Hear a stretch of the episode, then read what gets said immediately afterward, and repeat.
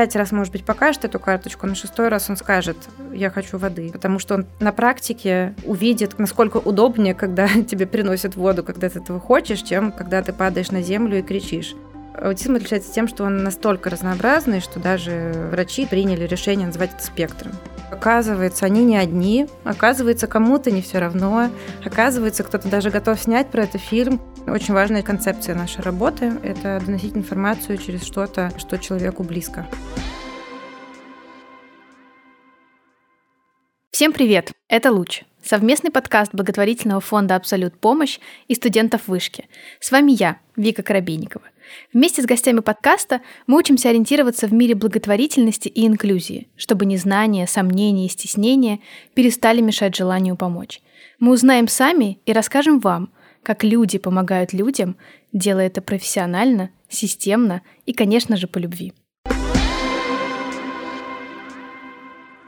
Первый выпуск подкаста «Луч» вышел ровно год назад, 21 апреля. Апрель – это месяц распространения информации о РАС. Поэтому этот выпуск мы тоже решили посвятить проблеме аутизма, как и наш самый первый выпуск. В гостях у нас сегодня Елена Фильберт, исполнительный директор фонда «Антон тут рядом». Елена, здравствуйте. Здравствуйте. Мы хотели бы начать разговор с истории фонда. Кажется, Антон тут рядом один из самых известных благотворительных фондов России, и он действительно на слуху, и в контексте благотворительных фондов часто приходит на ум людям. Мы знаем, что название фонда совпадает с названием фильма «Любови Аркус» 2012 года «Антон тут рядом». О чем этот фильм и как история фонда связана с ним? Во-первых, спасибо большое за такую оценку, потому что я и мои коллеги, мы каждый раз до сих пор, когда нам говорят, что мы в чем-то успешны или просят нашу экспертизу, до сих пор каждый раз удивляемся, сообщаем друг другу об этом, потому что нам до сих пор кажется, что мы только начали и сами всему еще учимся, и очень удивляемся, когда, оказывается, мы уже эксперты. Про историю фонда и фильм у нас действительно, мне кажется, в чем-то очень классная и нетипичная история появления фонда, потому что чаще всего фонды, связанные с темой аутизма, основывают родители, и чаще всего это родители маленьких детей. У нас все началось со взрослых, и не с родительской истории, но тоже с такой историей близости большой, близости кинорежиссера Любови Аркус, которую вы упоминали, и молодого человека с аутизмом Антона Харитонова. Любовь как-то наткнулась на очень необычное сочинение, сочинение мнение про людей, решила познакомиться с его автором. Так она впервые встретила человека с аутизмом, даже сама того в тот момент не понимая, то есть он был чем-то для нее необычный, он оказался очень близким ей по духу, она поняла, что ему нужна поддержка, и в результате она сняла про него фильм и так погрузилась в тему аутизма, так же, как на самом деле многие впервые погружаются в тему благотворительности или впервые только сейчас что-то узнают об аутизме, также точно любовь, как ее жизнь не была связана с этой темой, так она узнала и в итоге в чем-то стала первопроходцем для многих семей, которые посмотрели этот фильм на Первом канале, поняли, что оказывается, они не одни, оказывается, кому-то не все равно, оказывается, кто-то даже готов снять про это фильм, кто-то хочет помогать, и а, они начали очень активно писать ей письма. В общем, как-то Люба стала ассоциироваться у людей с этой темой, и в результате она основала наш фонд, и, конечно же, его тоже назвали «Антон тут рядом». Еще мы слышали про благотворительный фестиваль с таким же названием, и он до сих пор проходит. Да, фестиваль уже много лет, и, к счастью, в прошлом году после пандемии он снова ожил. Это было, мне кажется, не только для нас, не только для сотрудников фонда, один из самых классных дней прошлого лета, несмотря на то, что было довольно тяжелый период вообще примерно у всех людей. У нас была цель создать какую-то вот такую теплую атмосферу единения, и я считаю, что у нас получилось. Было очень много классных музыкантов, несколько сцен, и единственной для нас большой проблемой были очереди, потому что было слишком много гостей, мы этого не ожидали, но во всем остальном фестиваль прошел просто прекрасно, и очень многие люди таким образом впервые узнали о фонде, в принципе, о теме аутизма, и узнали не через драму, не через какую-то тяжесть, а узнали через что-то классное, приятное, и это такая, наверное, очень важная часть концепции нашей работы — это доносить информацию через что-то, что человеку близко. Да, через какое-то тепло, мне кажется, он такой был очень атмосферный.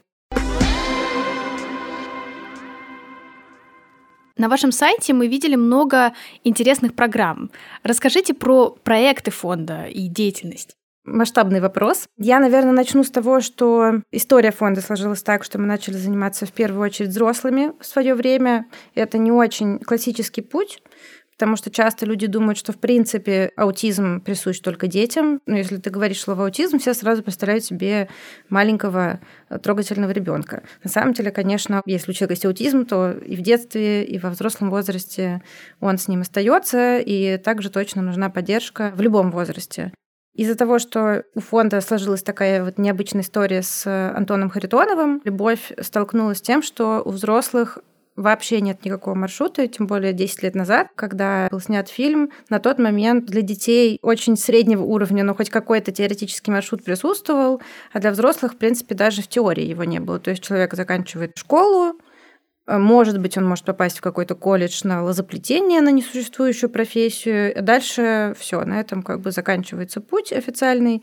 И поэтому это были самые изолированные вообще люди и их семьи, те, кто просто оставался дома и в лучшем случае мог сходить на какой-то кружок при церкви. Это уже было там раз в неделю, час чаепития. Это был самый счастливый момент недели. Поэтому в первую очередь тогда фонд открыл э, программы для взрослых, а потом, когда мы уже начали как-то в этой теме глубже разбираться, набираться экспертизы, мы начали расширяться до программ для подростков, потом взяли детей, начали работать со специалистами, сейчас мы работаем с врачами, с тьютерами, со всеми помогающими профессиями, помогаем самим родителям, очень много работаем со СМИ, с информированием в целом, много проводим мероприятий. Вот фестиваль, про который вы говорили, о котором как раз многие, в принципе, узнают об этой теме. В этом году я очень надеюсь, что у нас снова он произойдет в конце августа. Поэтому вот у нас такая довольно, в общем-то, уже модно и перестало быть модно говорить про системную благотворительность. В общем-то, как бы это стало нормой. Ну вот мы стараемся делать ее системной, мы простраиваем маршрут для человека с аутизмом любого возраста. Если мы видим какой-то дефицит в этом маршруте, то, соответственно, мы его заполняем. Угу. А вот мы как раз затронули тему детей, и у вас есть детские образовательные программы, например, инклюзивные детские лагеря, детский центр. И какие особенности в работе с детьми с раз, в отличие от э, взрослых? Ну, здесь на самом деле ответ, наверное, будет довольно коротким, такой же, как и разница в работе, в принципе, с детьми и со взрослыми. Конечно же, она есть. В чем-то я бы сказала, что, может быть, это даже не то чтобы проще, но динамика у детей идет намного быстрее. Дети, в принципе, гибче, быстрее растут, развиваются, обучаются новым навыкам. Поэтому, если проводить какую-то работу с ребенком, то результат ты увидишь намного быстрее. Соответственно, специалист э, видит результат своей работы довольно быстро. Если ты делаешь абсолютно ту же работу со взрослым, то результат будет несколько раз медленнее. То есть там тот же навык может у ребенка там, за две недели появиться у взрослого за год. И при этом тот же специалист должен находить какую-то внутреннюю мотивацию, угу. не выгорать. И вот в этом может быть чуть сложнее. В остальном, на самом деле, так же, как со всеми людьми, Дети — это дети, играют, веселятся, взрослые помогают им а, находить работу, адаптироваться, учиться бытовым навыкам. То есть все как в нашей жизни. Да, понимаю.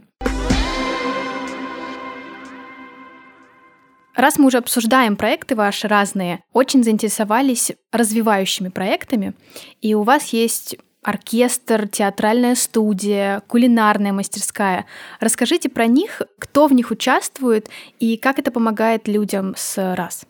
У нас, в принципе, в фонде очень много проектов, связанных с искусством, с творчеством, так как наш фонд был основан мега творческим человеком. Это тот язык, который, в принципе, всегда нам был понятнее и ближе. И именно поэтому мы начали работу фонда с творческих мастерских – мы делали то, что мы сами понимаем, и поэтому могли этому учить других людей. Точно так же наши перформативные творческие проекты, оркестр, театральные, танцевальные направления — это какой-то такой универсальный международный язык, который может понять абсолютно любой человек из любой точки мира, любого возраста. И они, в принципе, для нас, конечно, супер важные всегда были.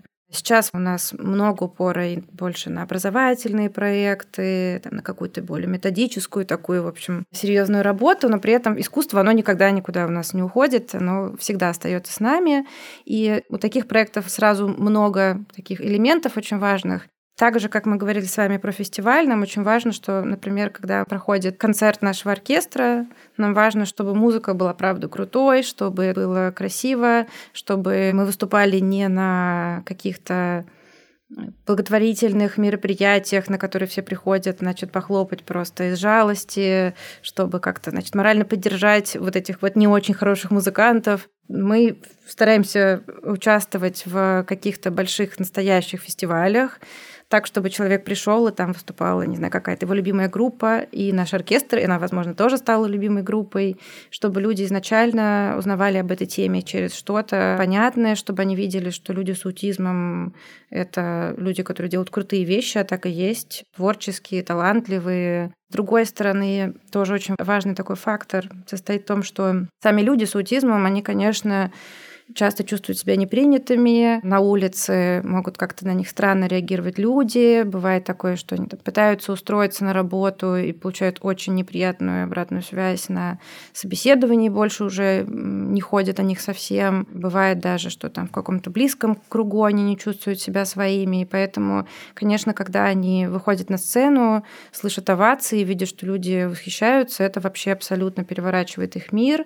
И это тоже очень такой важный фактор. И третий, конечно, очень много важных навыков тоже можно получить на э, таких э, проектах. У нас, например, есть наш студент Андрей, который, к моему большому счастью, недавно поступил в Петербурге в ЭТМО на программиста. Его семья делилась тем, что в школе он вообще, в принципе, практически ни с кем не коммуницировал, был на домашнем обучении, то есть он, в принципе, практически в школу даже не ходил, мало с кем-то там взаимодействовал. Сейчас в ЭТМО он э, сам вызывается к доске. Если там учитель говорит, что ему нужна помощь, он первый вызывается ему помочь.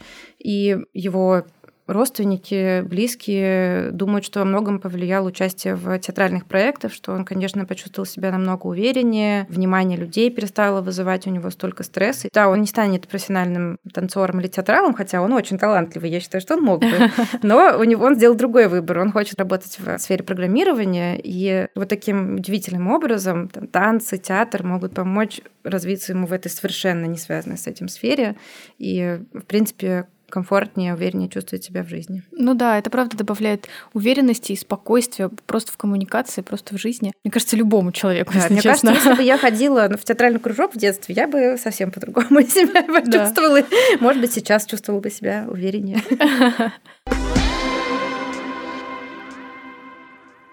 Еще одна из последних акций вашего фонда была приурочена к 14 февраля с валентинками. Расскажите про ее концепцию и вообще, как зародилась эта идея. Это тоже одна из наших э, любимых акций. Это непростые месяцы в году, когда мы ее организовываем, но мы очень-очень всем сердцем ее любим. Акции два года на данный момент. Она зародилась у нас в прошлом примерно феврале январе, да, в январе, где-то за месяц до 14 февраля, во время каких-то безумных вечерних наших хаотичных брейнштормов в кабинете. Мы называем наш кабинет гараж, потому что это такое помещение, в котором все хранится, хранятся музыкальные инструменты оркестра, вещи, хранимся мы, в общем, целый мир, там постоянно какие-то перестановки происходят. Вот мы там сидели, нашей небольшой компании сотрудников из такого, называем это админка, административного административный корпус фонда, и скорее это была какая-то шутка. Вообще у нас не было идеи делать какую-то акцию 14 февраля. Мы, в принципе, не очень любим там какие-то гендерные праздники и что-то слишком милое, романтичное. Это не совсем в стиле нашего фонда, но просто это скорее как-то зародилось из какой-то шутки скорее, что давайте, может быть, сделаем для интернет-магазина какую-нибудь дурацкую Валентинку. И потом вдруг всех осенило, и в прошлом году мы сделали эту акцию недели за три, наверное. То есть это экспресс-организация для нас. Мы просто очень сильно вдохновились. Мы видели цель и шли к ней любым вообще способом. И тогда мы даже не думали, что на самом деле можно это как-то монетизировать. У нас была цель просто сделать что-то красивое, что-то классное, рассказать людям про цитаты наших аутичных авторов, привлечь внимание к фонду, к нашей теме. Вот, в результате, когда оказалось, что мы на этом что-то заработали для фонда, у нас был просто шок, мы были очень счастливы. В этом году мы начали заранее, мы начали с ноября, и у нас просто в десятки раз больше партнеров, потому что это уже была запланированная акция. И, конечно, заработок для фонда тоже, по-моему, в шесть раз у нас повысился или даже уже больше. Я, наверное, не сказала вообще, в чем состояла акция. Акция состояла в том, что мы создали такие очень лаконичные минималистичные валентинки с э, цитатами наших аутичных авторов, такие черно-белые, не очень типичные для 14 февраля, и обратились к нашим партнерам, друзьям в книжные магазины, в бары, в кафе. И тогда в первый раз неделю продавались открытки полностью, все деньги с них шли в фонд. В этот раз две недели продлилась акция. То есть человек и покупает что-то очень крутое, романтичное, но не пошлое, и еще и помогает фонду. И, в общем, оказалось, что партнеры компании, какие-то места, локации очень-очень дружелюбно реагируют на такую идею, такой запрос, и многие даже приходили сами, что для нас было большим удивлением. Это очень круто. Я по себе скажу, что я видела эти валентинки везде. То есть тоже. Правда. Я никогда так не ощущала 14 февраля, как, как с ними, потому что у меня было и в офисе, и в кофейнях, и друзья постили. Я думаю, боже, это действительно шикарная акция. Мы сами удивились, что так вышло. Это потрясающе. Еще мы знаем, что 4 апреля у вас вместе со страдающим средневековьем стартовал онлайн-курс про аутизм. Как возникла идея курса, как его разрабатывали, что это за проект вообще и чему можно будет научиться в нем? Как почти все наши проекты, мы стараемся делать то, что любим, а мы с очень большой нежностью относимся к проекту «Страдающее средневековье». И, конечно же, хотели всегда что-то с ними придумать было очень к месту. Как раз-таки сейчас у нас идет месяц информирования об аутизме. 2 а апреля был день информирования или принятия аутизма. И мы приурочили нашу совместную коллаборацию как раз-таки к этому дню. По факту мы просто обратились к ним, предложили ребята молниеносно согласились, и мы начали работать. Примерно так. Так это произошло. Просто нам важно рассказывать про аутизм не только узконаправленным специалистам. У нас уже есть курсы для родителей, у нас есть курсы для тьютеров, курсы для педиатров, психиатров и неврологов. Мы это делаем, довольно уверенно себя в этом чувствуем, но по факту, когда мы в своем пузыре информационном находимся, мне кажется, что все уже все знают про аутизм. Аутизм там, аутизм тут.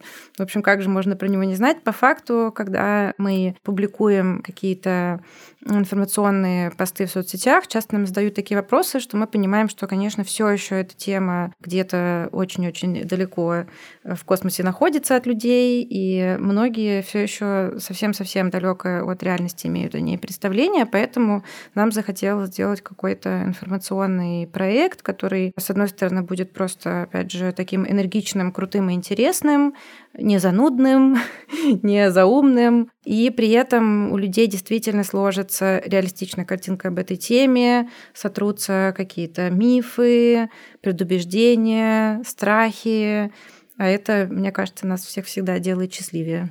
Вот. А тут еще такие крутые с нами партнеры это делают. Это, наверное, один из самых комфортных совместных проектов за историю нашего фонда. Мы абсолютно на одной волне все делаем. Просто всегда бы так. Да, всегда бы быть на одной волне. Какие еще проекты вам в перспективе хотелось бы запустить? Какие направления работы охватить? Может быть, какие-то идеи есть?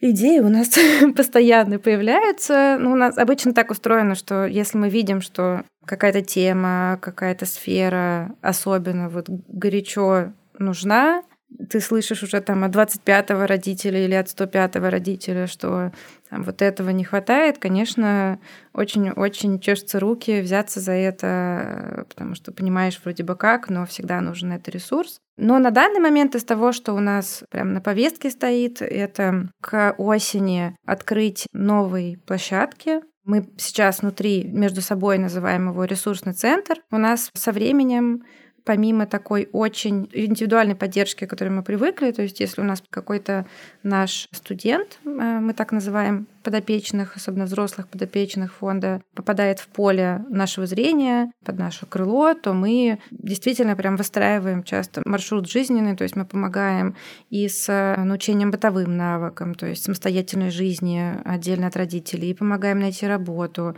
помогаем социализации, с, не знаю, с какими-то вопросами юридическими, с там, получением диагноза, со сменой диагноза, с поступлением в университет. То есть прям очень масштабная поддержка, но в таком э, режиме большому количеству людей, конечно, помочь сложно. У нас, к сожалению, огромная очередь фонд. Это то, что больше всего беспокоит сотрудников. Они всегда постоянно ко мне с этим обращаются, говорят, что мы будем делать с очередью, она растет и растет. Конечно, каждый комментарий какой-то в соцсети от родителя, который пишет, вот, я там уже два года жду, наверное, на самом деле вы ничего не делаете, только ведете соцсети, он, конечно, очень остро в нас выстреливает. Поэтому это одна из самых наших важных целей. Я делаю так, чтобы у нас не было очереди, чтобы мы могли помогать каждому хоть в какой-то мере, в которой это возможно. И у нас за вот уже почти скоро будет фонду 10 лет в декабре. За 10 лет у нас накопилось достаточно много экспертизы, пулы экспертов, вообще понимание, как разобраться в маршруте жизненном для человека с аутизмом. Поэтому мы хотим собрать все вот такие вот консультативные услуги, образовательные услуги на отдельную площадку. На данный момент по всем нашим существующим все это ютится, там где-то, в общем, мы бронируем кабинеты, занимаем залы, приходится там как-то выкручиваться. И вот сейчас у нас есть идея такого ресурсного центра, где у нас будут бесплатные, как, в общем, у нас все бесплатные консультативные форматы, образовательные, групповые, детские, юридическая служба, занятия индивидуальные с детьми, интенсивные. В общем, это такой довольно масштабный для нас проект. На данный момент у нас есть помещение, но нам еще пока нужно найти очень много средств на его ремонт. На данный момент мы все это смечиваем, проектируем. Это вот супер важный для нас ближайший план на все лето, и надеемся, что к осени мы уже что-то сможем показать и принимать большое-большое количество людей. Мне кажется, шикарный план, вообще грандиозный. Согласна.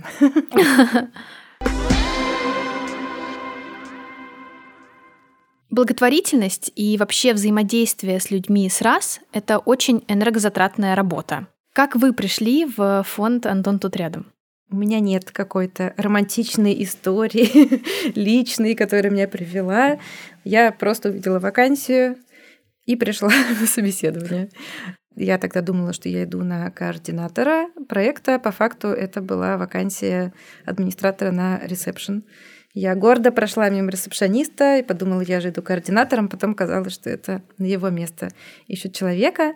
Я ничего не знала про аутизм, кроме каких-то там э, персонажей фильмов. У меня были очень-очень романтизированные такие далекие от реальности представления. Я не работала практически в сфере благотворительности до этого, только волонтерила в фонде Адвита. Но у меня была такая черта характера. Мне супер было важно, каким продуктом занимается организация организации, в которой работаю, и поэтому я довольно быстро это все уходила, потому что мне становилось неинтересно, если я не понимаю, зачем это происходит. И, в общем, когда я пришла в фонд, я тоже не была уверена, что это супер надолго. Думала, ну, полгодика поработаю, ну, вот еще полгодика поработаю. Но оказалось, что вот с моим характером это очень-очень как-то мэчится. Я абсолютно на 100 20% понимаю, зачем это все происходит. У меня просто ноль вопросов, а это для меня самое важное. Я тот человек, кому даже скорее важно не что я в организации делаю, а для чего это происходит. Поэтому мне было тоже абсолютно не принципиально какая-то должность, а потом просто я со временем пробовала новые вещи, и, в общем, за это время я уже в фонде переделала просто абсолютно, мне кажется, все, что возможно, все деятельности, знаю его просто лучше, чем собственную квартиру, наверное. Были ли у вас моменты, когда хотелось перейти работать в другую сферу и взять паузу? Как вы с ними справлялись? Ну, я думаю, что такие моменты есть абсолютно у любых людей, когда э, всем хочется иногда взять паузу, отдохнуть, куда-нибудь уйти в туман, улететь на остров, спрятаться, закрыть дверь квартиры, чтобы, чтобы никто туда не зашел, не знаю, заклеить окна газетами. Выключить телефон, да, чтобы никто не Да, это, конечно, такого у меня хоть отбавляй было, но я не могу сказать, что у меня было такое, что я прям хочу сменить сферу. Потому что, опять же, да, я повторю, что для меня очень важно понимание того, что я делаю и зачем. И здесь вопросов не возникало никогда, даже в самые трудные времена в фонде, когда, не знаю, были какие-то, может быть, там внутренние сложности, а у нас были абсолютно разные моменты, как и везде. Не всегда все было идеально. Из-за того, что я всегда понимала, зачем. В общем, к сфере благотворительности у меня никогда вопросов не было. Просто иногда хочется отдохнуть. Э, иногда я мечтаю о пенсии, о чем-нибудь таком, но, наверное, перейти в другую сферу не могу сказать, что у меня какое-то большое желание. Я очень люблю некоммерческий сектор, и я особенно Антон тут рядом, меня, уже часть меня. Да, часть сердца.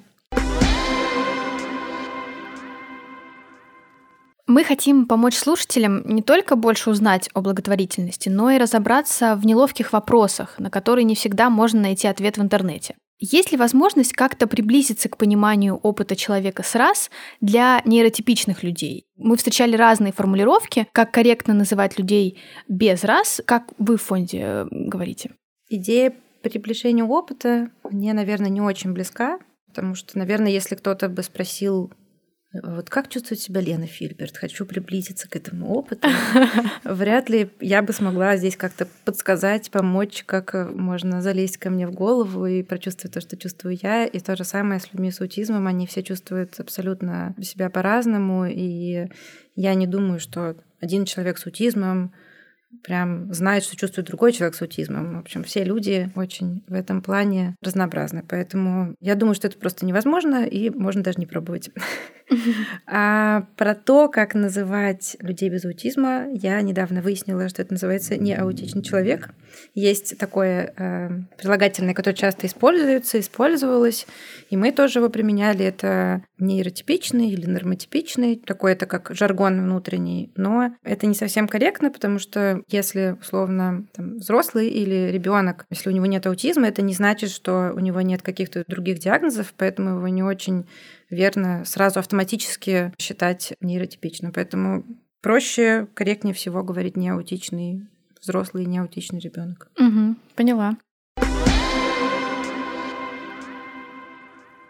Как корректно общаться с людьми с раз, что избегать, на чем делать акцент, чему уделять особое внимание, а чему, наоборот, не уделять внимание? Несмотря на то, что я столько лет работаю в этой сфере, я не могу сказать, что это какой-то простой вопрос, на который есть заготовленная такая вот оточенная формулировка раз, два и три.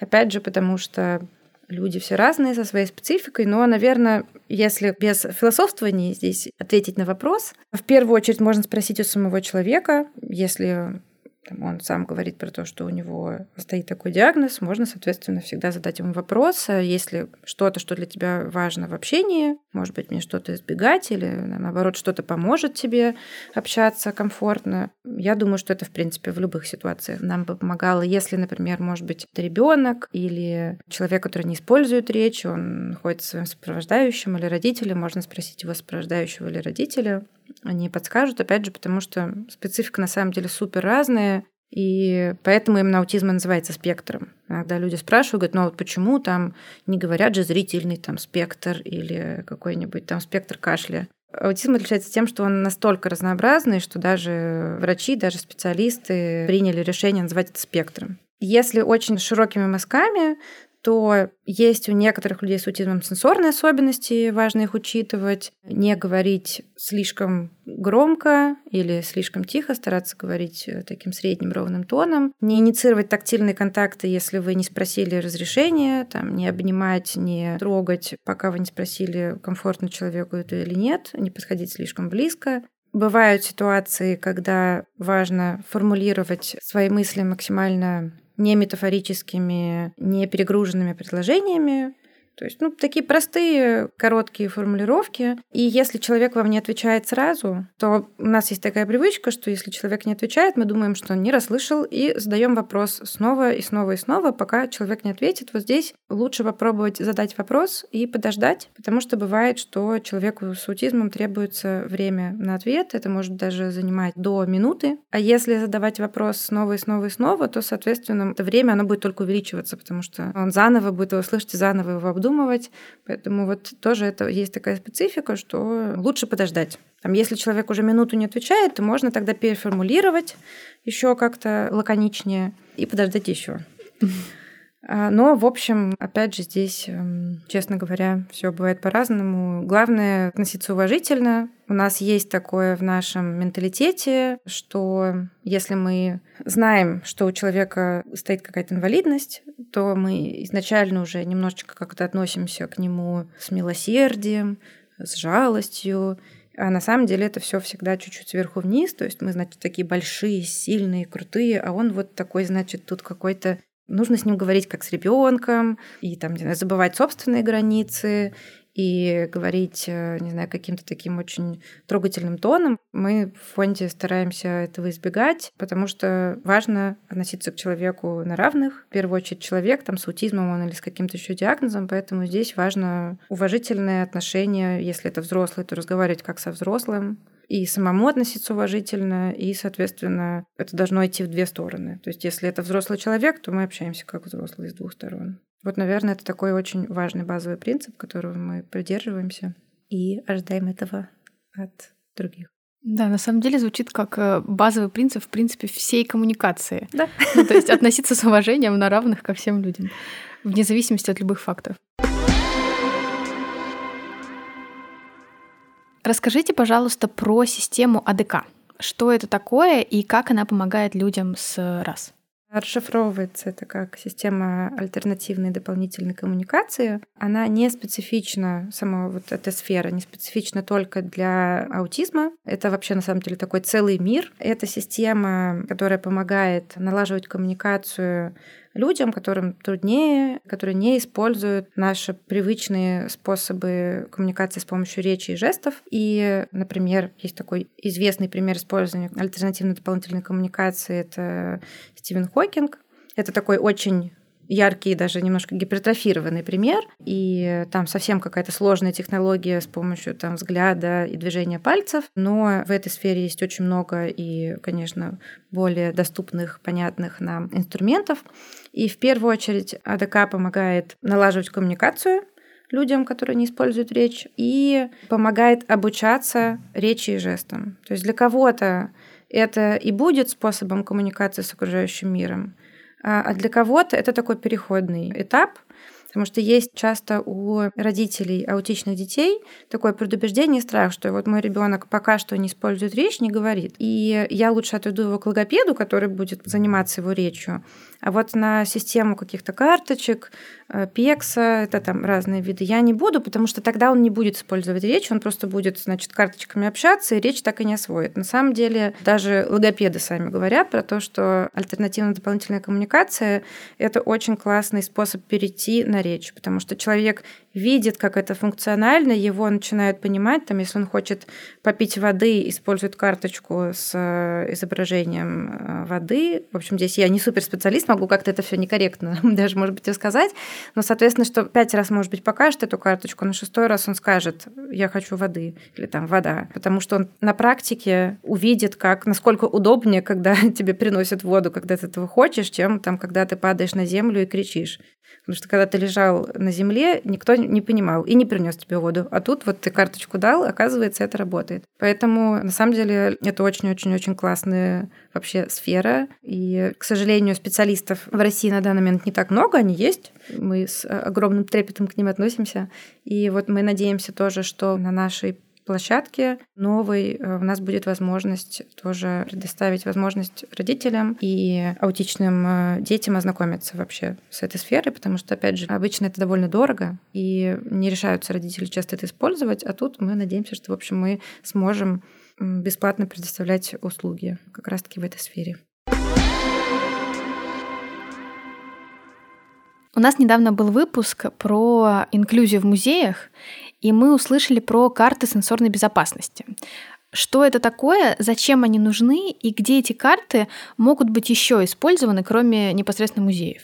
Жаль, что тут нет моей коллеги Полины, которая у нас занимается проектом Autism Friendly, как раз-таки адаптацией окружающей среды. Я в этом, на самом деле, не такой хороший специалист, у меня довольно общее представление, но э, так что если я что-то некорректно скажу, прости, пожалуйста, мне Полина. Как я это понимаю, карта сенсорной безопасности — это такая карта, на которой с помощью разной инфографики, цветов э, помечено уровень шума, уровень света, то есть вот эти все как раз-таки для нас, возможно, мелочи, а для кого-то не мелочи, сенсорные в пространстве. То есть, например, условно, это карта музея, и показано, в каком зале, э, не знаю, может быть, какая-то идет современная выставка, и там очень шумно сейчас играет, не знаю, там какая-нибудь техномузыка, в каком зале потише, в каком очень яркий свет, в каком приглушенный. Это часто влияет очень сильно на состояние аутичных людей и они могут заранее, соответственно, распланировать э, свое посещение какого-то нового пространства, как-то к нему подготовиться, либо взять с собой наушники, взять с собой солнечные очки, или, например, какой-то зал не посещать совсем, а на каком-то сконцентрироваться. Вот. Поэтому это один из инструментов подготовки к посещению новых мест. Это может быть абсолютно любое место. То есть, вот, например, там место, где мы с вами сидим, здание тоже могло бы иметь такую карту для того, чтобы любой э, аутичный посетитель мог заранее убедиться, что вот мы тут с вами сидим, тут очень тихо, комфортно, ничто нам не мешает, свет не очень яркий.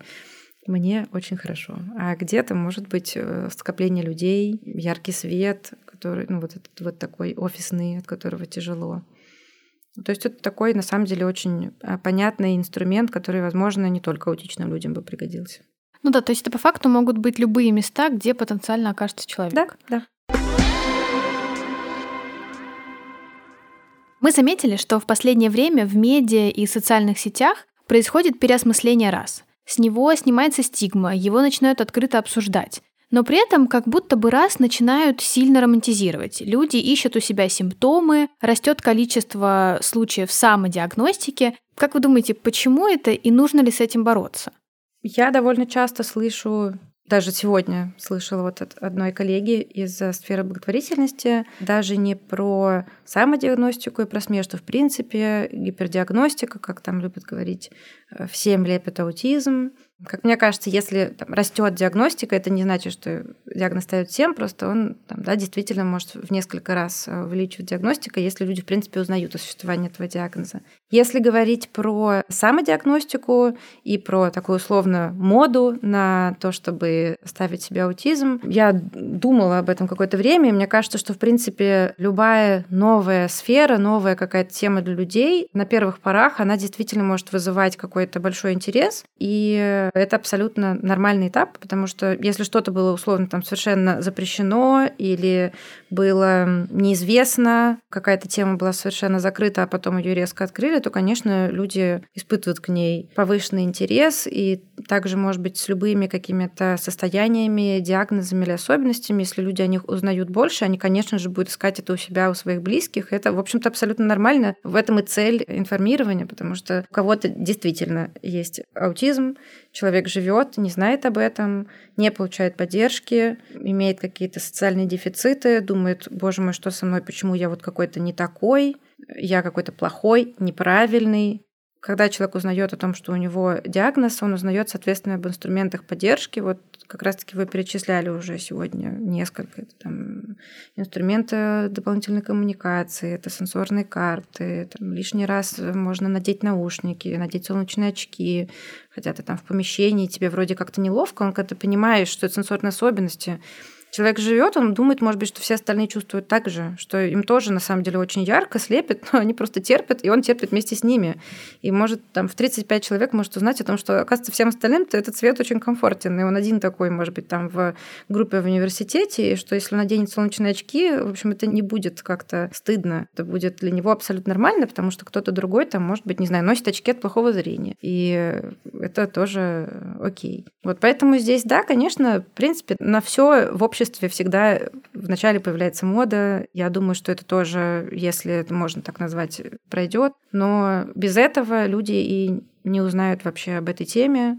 И на самом деле я думаю, что, опять же, условно, вот эта вот романтизация, она все равно в каком-то очень узком кругу. Большинство людей, к сожалению, до сих пор об аутизме очень такого условного представления. До сих пор слово аутизм используют в качестве какого-то ругательства люди если человек с аутизмом приходит на работу, устраивается, говорит, что у него аутизм, то в большинстве мест люди не романтично к этому отнесутся, а скорее не возьмут его на работу, к сожалению, и людям приходится скрывать свой диагноз. Поэтому я думаю, что это вряд ли какая-то большая проблема, вряд ли это как-то негативно влияет на общество, зато это помогает людям, в принципе, узнавать о том, что существует вообще такое явление, и потом в результате кто-то получает помощь. Ну да, как будто бы это такой естественный этап для нормализации и потом всеобщей осведомленности. Что такое?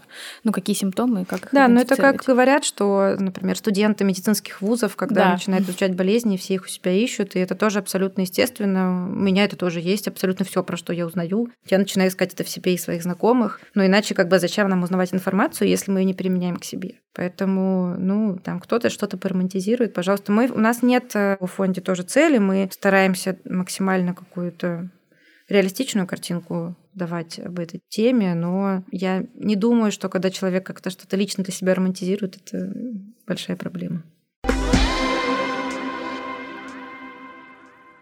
Тема репрезентации рас в культуре тесно связана с героями-савантами, такими, например, как в «Человеке дождя» или в «Хорошем докторе». Расскажите про савантизм, что это и насколько это частое явление? Я могу сказать, что вот я работаю в фонде уже точно больше восьми лет. Савантов я, кажется, не встречала. Поэтому это, видимо, не очень частое явление. Здесь я тоже думаю, что это во многом именно часть какого-то культурного такого фона. Это образ, который интересно использовать в фильмах. В принципе, не только в фильмах про аутичных людей, про любых людей. Большинство фильмов снимают либо про очень сильных, либо про очень ловких, либо про очень умных, либо про Э, художников, ну, то есть просто потому, что фильмы снимают про талантливых людей. И это тоже абсолютно нормально. Здесь скорее история про то, что есть миф про то, что люди с аутизмом гениальны мы его стараемся не раздувать, потому что это тоже не полезно. Люди с аутизмом все разные.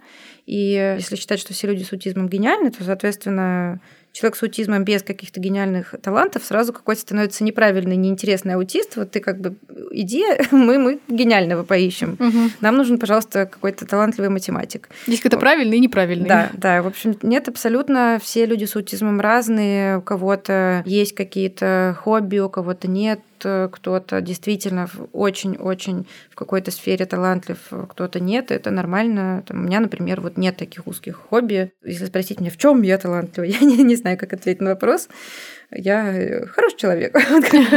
Но я бы не хотела, наверное, чтобы люди из моего там, какого-то диагноза ожидали от меня, какие-то у них были завышенные ожидания. Но факт в том, что люди с аутизмом один из таких признаков характеристик — это такие очень сконцентрированные интересы. И часто, если человеку с аутизмом интересна какая-то тема, он действительно очень пристально ее изучает, он ей мега сильно интересуется, и это может иметь как плюсы, так и минусы, потому что он может постоянно говорить об этом. То есть ты там хочешь поговорить с человеком о погоде, не знаю, о своем состоянии, а он говорит, нет, давай поговорим про поезда, потому что это очень интересно. И для кого-то ну, в коммуникации это на самом деле может иметь и какие-то трудности, сложности для людей с аутизмом, для их окружения, но при этом человек будет в поездах разбираться действительно мощно, и это, да, это действительно в чем то может выглядеть как гениальность, но это на самом деле это какое-то скорее ближе к трудолюбию, то есть когда человек в чем-то, в какую-то тему очень сильно погружен, постоянно о ней читает, изучает ее, то да, он будет в ней очень классно разбираться. Если человек с аутизмом очень любит музыку, и да, он, может быть, будет готов тренироваться каждый день по 20 часов, и он действительно станет великим музыкантом. То есть это скорее большой труд, как у всех людей, просто вот эти вот э, концентрация на каком-то интересе, она может давать такие результаты. А как вы считаете, репрезентация савантизма в культуре это хорошо или это плохо? Я думаю, что, если честно, это нейтрально. Фильмы и сериалы, я к ним отношусь положительно. Все равно как-то раскрывается тема аутизма с разных сторон. Все-таки сейчас кинематограф э, идет вперед, и уже даже если будут показывать человека с какими-то талантами, покажут и его трудности тоже. Но именно какой-то миф, когда люди думают, что да, все абсолютно люди с аутизмом это айтишники или великие математики, ну как бы это, конечно, может чуть-чуть как-то и вредить. Но, в общем, никаких претензий к культуре не имею. Все фильмы, которые как-то эту тему а, освещают, мне кажется, это все равно скорее классно. Да, согласна. А вот у меня вопрос, как бы вы репрезентовали человека с аутизмом в кинематографе. То есть я понимаю, что это настолько огромный спектр, как, который как будто бы невозможно отразить в едином образе. Поэтому, мне кажется, это сложно. Да, поэтому если мы, например, какие-то снимаем э, ролики, там, промо, которые, надеюсь, мы когда-нибудь доделаем наши новые, а, или когда мы делали несколько лет назад небольшое видео ко 2 апреля, мы никогда не зовем одного человека с аутизмом. Даже если это какая-то лекция, вот как у нас будет на днях в проекте со страдариумом, там аутичная девушка и специалист по работе с детьми с аутизмом а, Юлиана Якуба, она всегда говорит, что я не могу представлять всех людей с аутизмом. Они все разные. Я могу рассказать свою историю или историю каких-то других самоадвокатов. В едином лице не представляю весь мир аутизма, потому что действительно ну, спектр гигантский, и все-таки здесь один человек, он не может в одном лице все отвечать. Поэтому, наверное, если бы я в какой-то параллельной реальности занималась бы съемкой фильмов, наверное, тогда бы я не концентрировалась только на одном человеке, а постаралась бы показать э, какие-то разные истории. У нас в гостях была Елена Фильберт, исполнительный директор фонда «Антон тут рядом». Елена, спасибо большое за этот интересный, содержательный и очень разносторонний разговор. Спасибо вам. Я впервые в такой студии. Очень красиво и очень будет интересно потом послушать себя со стороны.